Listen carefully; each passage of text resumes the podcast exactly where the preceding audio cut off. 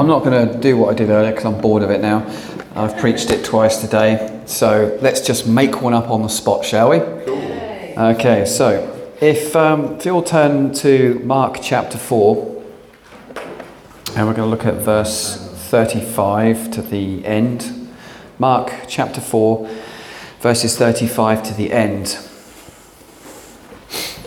And he said to them on that day, after it became evening, "Let us go across to the other side." And after they sent the crowd away, they took him as he was in the boat, and other boats were there with him.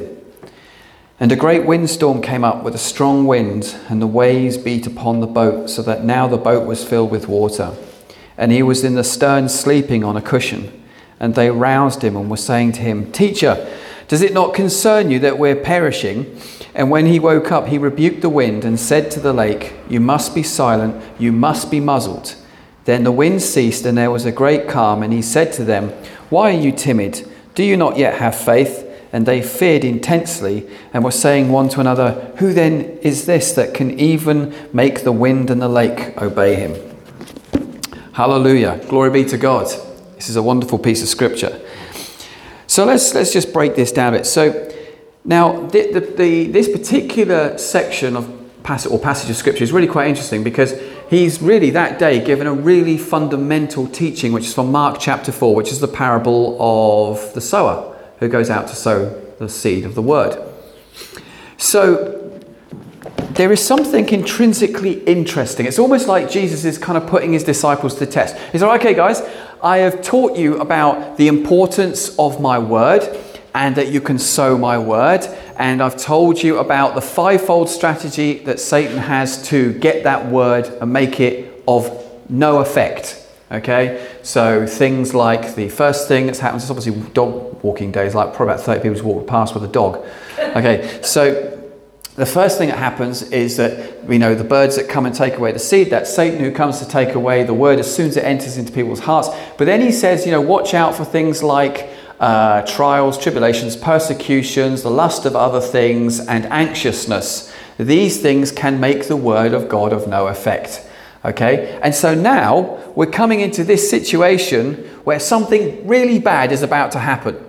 But what is it? What's the first thing that Jesus does here? Or what is the first thing he says?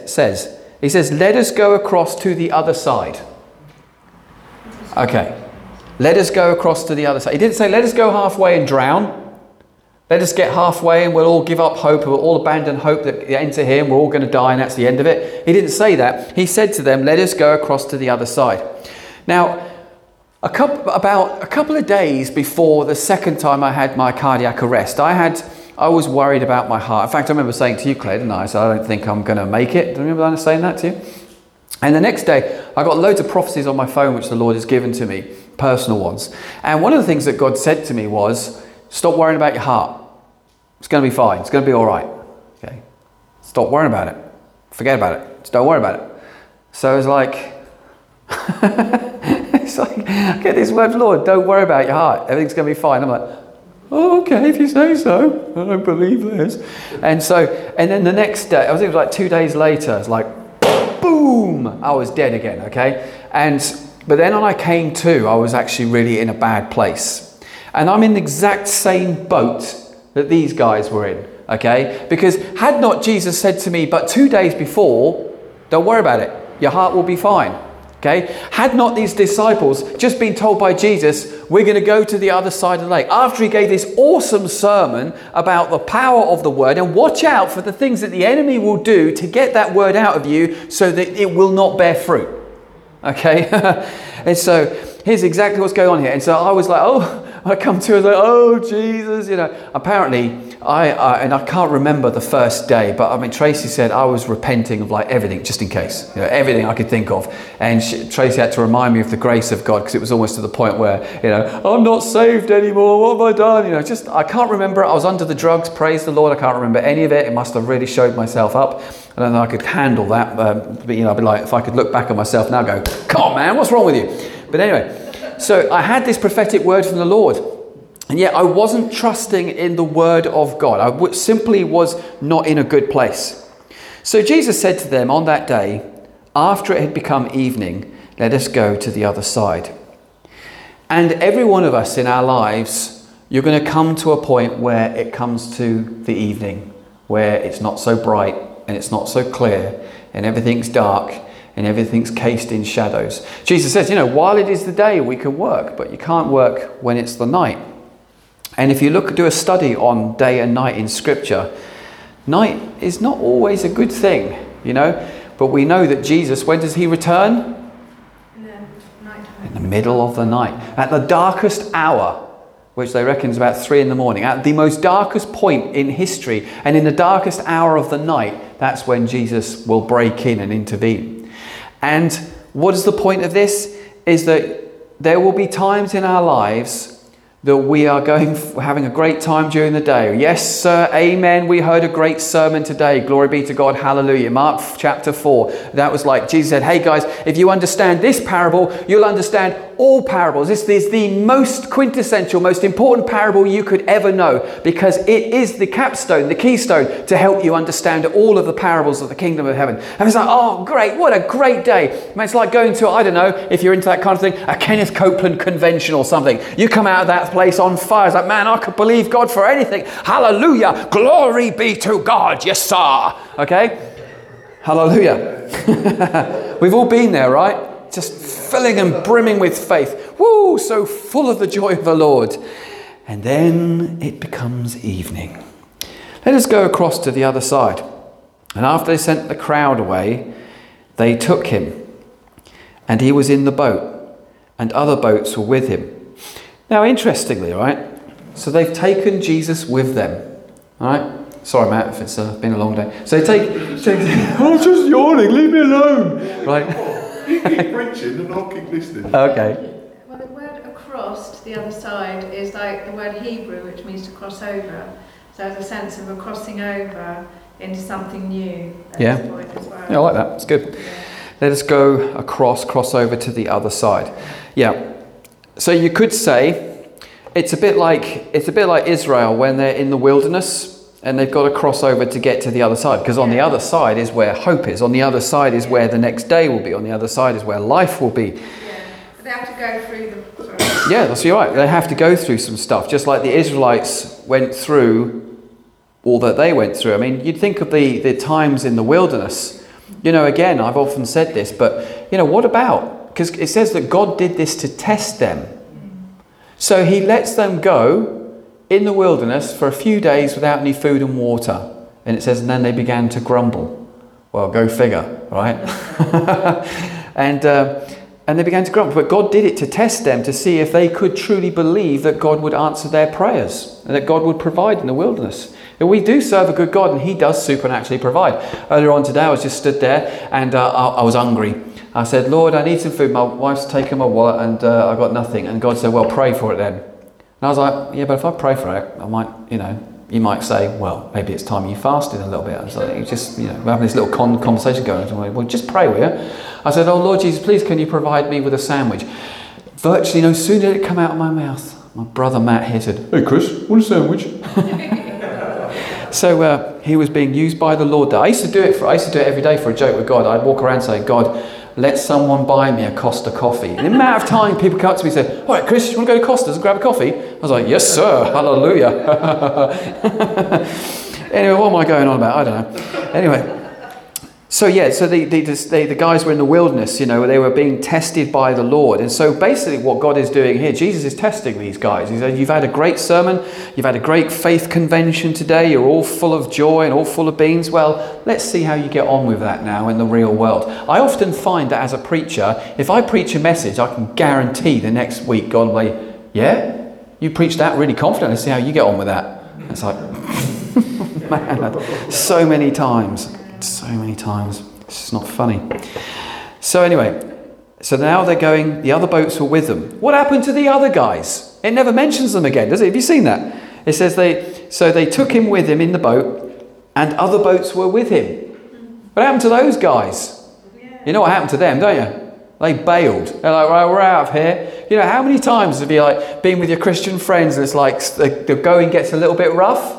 And you look around and suddenly one disappears and another disappears and another, then another, then another, then another. It was like when COVID hit. You know, I had some people that said to me, because we used to do like an end times Bible study. We ran it for a couple of years. It was really good fun. And I'm going to do it again, by the way, but looking through Book of Revelation, probably just do it in the middle of the week in a daytime for people that are around, because it was a great fellowship group. We had a good time. And I kind of lost my train of thought again. What was I going on about?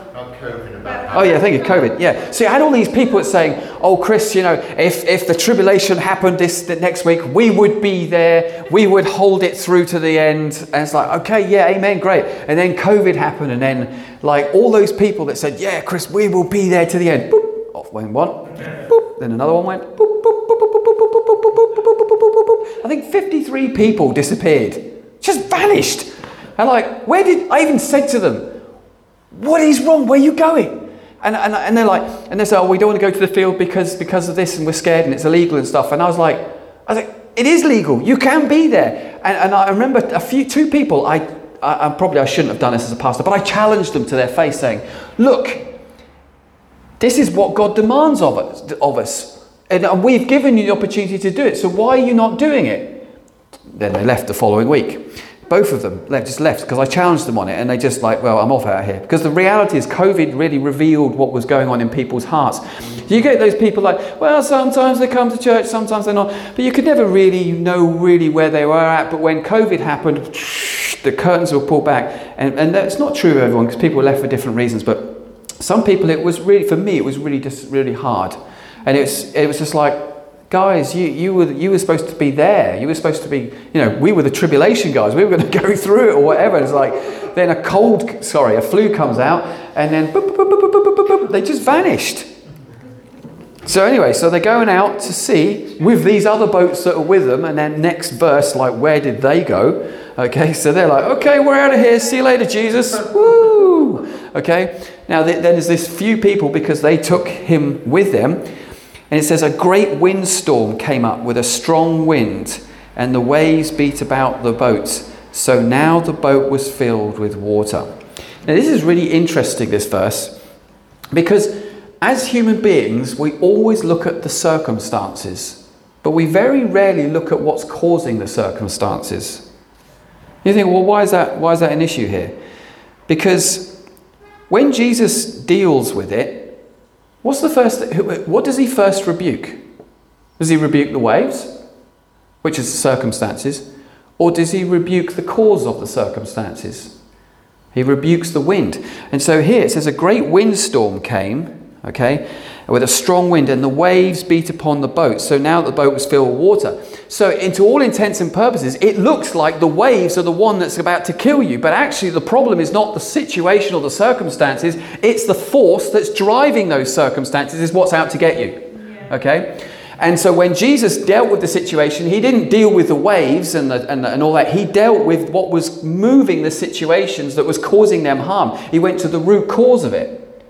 And there's things in our lives that sometimes we are so caught up in it that we can't actually see what it is that's causing these things to happen. And sometimes you need to step out of the boat maybe, or just think and stop and say, Lord, where is this coming from? Why is this storm hitting me? Why are all these situations coming at me right now? You know, what is the deal here? And I can guarantee most of the time, unless it's your own silly fault, but most of the time, it's the work of the enemy to discourage you, to wear you out, to grind you down, to tire you out, to make you quit, to give up, or whatever it is that you're believing God for. Now remember, this is like a test for these guys, because Jesus has just preached to them this awesome sermon. Now he's just said, let's go to the other side, just like God said to me, Chris, don't worry about your heart, you're going to be fine. And I am fine. And it took me a while to get to that place. And I remember thinking for a long time, like, either that prophecy was really wrong, or God was really right, and I was the one that was really wrong. What do you reckon? Why are you laughing? It's like, is it obvious, Chris? Okay. So, now this is the bit I love here. So now the strong wind, the waves are beating on the boat, and now the boat was filling with water. So now we are getting to a life-threatening situation. But then there's Jesus. Now, Jesus is not devoid of being protected from being in a storm any more than you are. You and I and Jesus went through storms, but the response of Jesus compared to the other guys is how you should handle a good storm.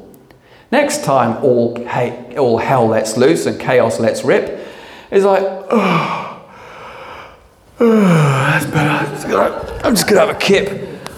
What about those bills coming through the door? Yeah, well, whatever. Jesus will fix it. But what about this? That needs to be dealt with now. Yeah, when I've had my nap. Hallelujah, glory be to God. And you could just be in that place of perfect calm when everything around you is going absolutely crazy and absolutely insane. Because that, my brothers and sisters, is shalom. That is shalom. Because how does Jesus know that he can sleep through a storm? Because whatever comes out of the mouth of God will accomplish that for which it was sent, and it will not end up being void, but it will accomplish that for which it was sent, whichever way around it is. So Jesus knows that if he says something, it will surely come to pass. Otherwise, he is not God. Amen. So if Jesus says we're going to go to the other side, not make it halfway across and drown, okay, if Jesus says we're going to get to the other side, then... well, I don't care how big this storm is. I don't care how bad this situation looks like. I don't care if your heart looks like it's about to give out. I don't care if you're still awake and you just had 4 shocks because you got stressed out on Facebook. Like I was in hospital, I got stressed out by a post in Facebook, and then my pressure and my pulse went from was it 131? No, it went from 90 to 175, and I was like, help! And this thing's going inside of me, and the guys are coming in with a crash cart, right, ready with those big pads to put on me, and I'm like, do you know what? Let's just stick with this thing. He said, don't you dare put those things. Don't you 4 times. Like, don't you dare stick those things on me. Okay, right, because that thing hurts, but I know what those things feel like, and I don't want to know. Thank you very much. Glory be to God. Jesus, may it never let me happen. May it never happen. Anyway, yeah, so where am I? So anyway, so Jesus was asleep in a cushion, and they roused him. Well, hang on a minute. They roused him. Have you ever had this experience? I get this sometimes as a pastor, where... things are getting rough and things are getting serious, and like your leaders are putting, don't worry, you didn't do it, but your leaders are putting pressure on you. Yeah, no, you're right, okay. Is he talking about me? Is this a sermon about me? Right? Where people put pressure on you. Look, Chris, it's getting really bad. What are you going to do? What are you going to do? What are we going to do? If this all goes up, the church is going to go down the pan. What are we going to do? What are we going to do? I've had people do that to me, literally freak out and panic on me. And it just robs you of your joy, and it robs you of your peace. And for you know it, you are pulled into the web of fear. And this is something, again, you've got to watch out. These are all tactics of the enemy. This is tactics of the flesh. It's like go from the place of the supernatural and come into the place of the natural. Because Jesus was right there and then, even though he was being rained upon, and even though he was in the eye of the storm, he was in the place of the supernatural. That's how you sleep through a storm. And every one of us has a decision to make. Do I choose, because this is a conscious decision, do I choose to stay in the place of peace, even though I'm being rained on, even though the boat is filling up with water, even though everything looks like this is it, we're done for, looks like my company is about to tank, looks like we're going to go down the plug hole, okay? Even in that moment, it's like, well, I have a decision to make. Like when my heart was given out, I had a decision to make. Do I trust what Jesus had said, or do I go by what I can see and what I can feel? Jesus was asleep on the cushion, and then all he did was bring the supernatural into the natural quite peacefully, because he was asleep, and so he was telling the wind to be asleep. So it's kind of a picture there of the creation coming into alignment with heaven. So it was an easy thing for him because he was already at rest. Exactly. Like everything else into rest. Yeah, I'll get to you in a sec, Brian. So with that understanding... Oh, just what these next 4 minutes. No. So, but with that understanding, if you know, is that if you are in a place of perfect peace, then you can bring that into your situations and scenarios. Yeah. So, Brian... you can't do it because you're too panicked. Yeah, that's right. You're not able to say the word with authority. Because you're panicking, so you're bringing panic. That's right. It's like, storm, stop. Yeah, good luck with that. Yeah, so Brian? Is the verse in Psalms it says that the Lord doesn't sleep or rest. In other words, he might have been awake all the time. Yeah, he rests not, he slumbers not. Right. He's Israel's help. That's right. Another thing, it's a bit like John about Paul when he got bitten by a snake in Malta. I mean, he knew that his task was to get to Rome, and didn't know what happens. That's going to happen. Yeah. So, well, that was kind of what brought me back to a place of health. Because I was having panic attacks and stuff, and I was thinking, well, hang on a minute, has not God given me so many visions about my future and dreams and prophecies that either all of that's just a complete load of nonsense, or God said is true, and I will come through this, and I will come through on the other side. And I've been through difficult times in the past where I've had the right mentality, and it's easy to go through those times. But that time in the hospital was a valuable lesson for me, even though it was a painful one, in that I had to get back to the place of faith. And it was only until I did come back to the place of faith that actually things started getting better again. But when I was in the place of fear, I mean, Tracy said to me, he said, what is wrong with you? You look like a bunny caught in headlights. You just have terror in your eyes all the time. So literally every day I thought was going to be my last day. You know, which is stupid, because it's like, if I die, I die. So what? I just don't know what it was, but it was just that darkness, that fear, that storm that came to me, and it really, really upset me. And of course, look at the disciples. Look at how they talk to Jesus. Teacher. All right. So this is almost a bit sarcastic, really. Teacher, does it not concern you that we're perishing? It reminds me of Mary and Martha, doesn't it? Jesus. Do you think it's fair that I should be doing all the cooking and the dinner while she's sat there listening to you going on and on about something? And Jesus said, well, she's picked the better thing. And basically she was like, oh, okay. You know, because Mary and Martha, she was too busybodying around and stuff. And it's that teacher, does it not concern you that we're perishing?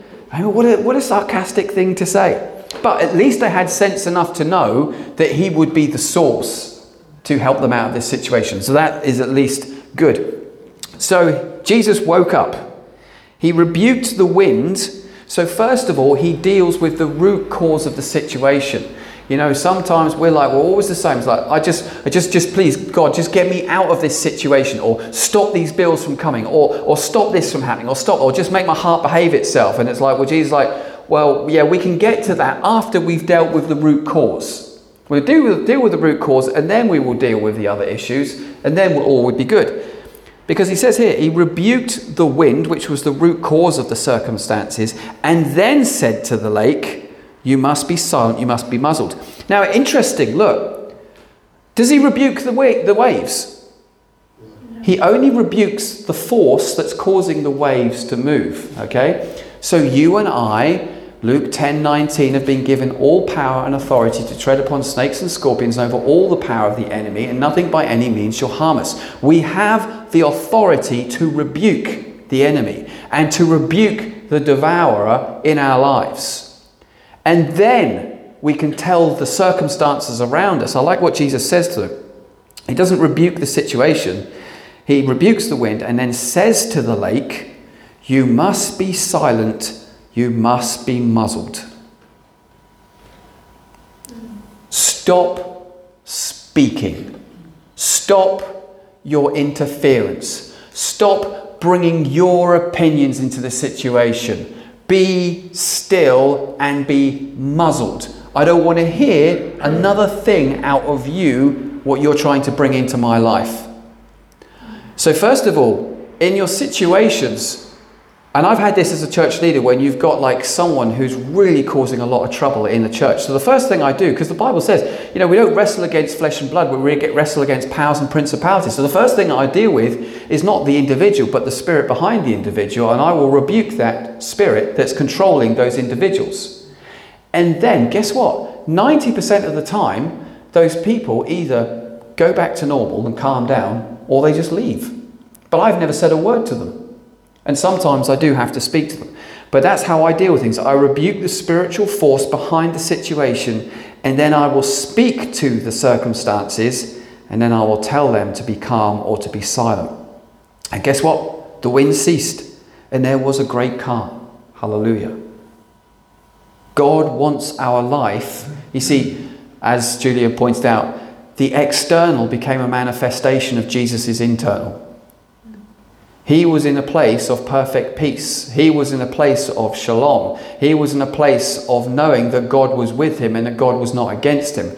He knew that he would get to the other side of the lake because he said that he was going to the other side of the lake. And if God has told you that he's going to do certain things in your life, then you can bet your bottom dollar that it will happen, but there's a process. And that process is that sometimes you're going to go through some storms, and even though it looks like it, you're not going to get to the other side, like for me it looked like I was going to die, it does not matter. If Jesus said your heart is going to be well, and if Jesus said you're going to go to the other side of the lake, then it doesn't matter what happens in the middle, you will get to the other side of the lake. Amen? Amen.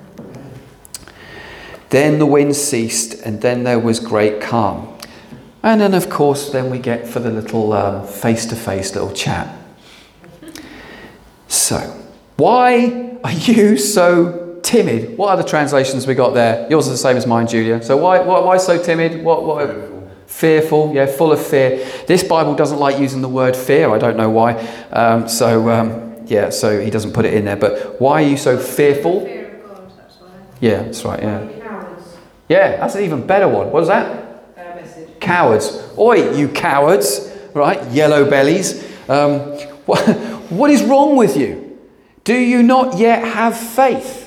And this is what Jesus was saying to me with my heart. What is wrong with you? Do you not have faith? Have you not seen enough things in your life to know that I am the God of breakthrough? Have you not seen enough times that I have been with you and I'm for you and I'm not against you? And if I am for you, then who and what can be against you? Can you not see and not at least have faith and trust me that I can get you through this?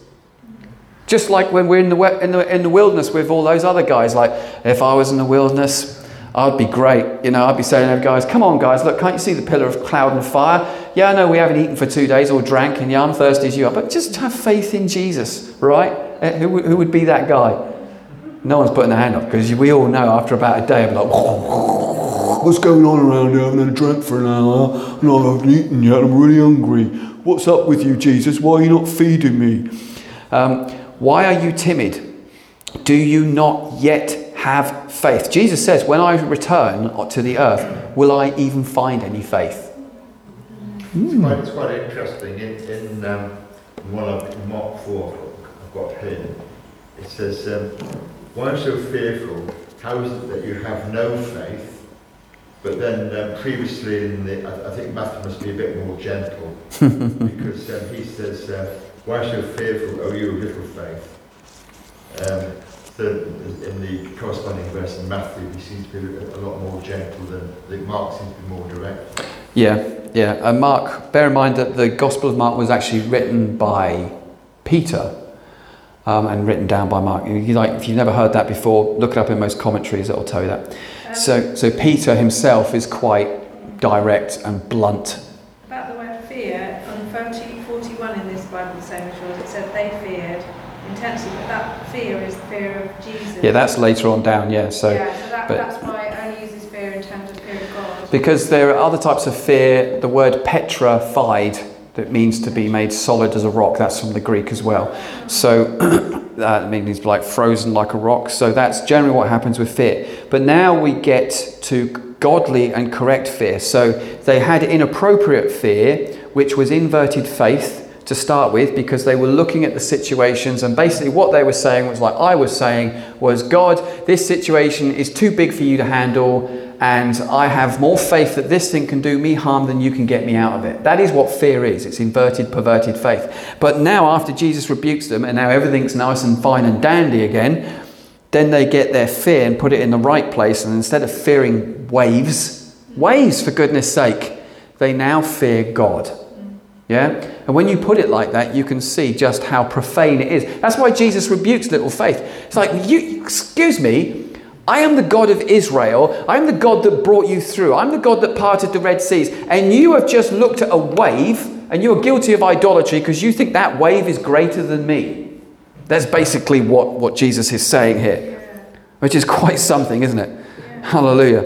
And they just see loads of miracles. Exactly. They just had a great day, great faith convention. They were all on fire. They feared intensely, and they were saying to one another, "Who then is this, that even the wind and the lake obey him?" Hallelujah. Glory be to God. So I just want to end it there. I just want to encourage us that if God has said to you, you are going to get somewhere, and then you need to trust that you will get there. But don't be surprised if you get halfway there, that all hell lets loose, because the devil didn't want Jesus to get to the other side. The devil doesn't want you to prosper. The devil doesn't want you to get into your promised land. The devil doesn't want you to do things that can cause his kingdom harm.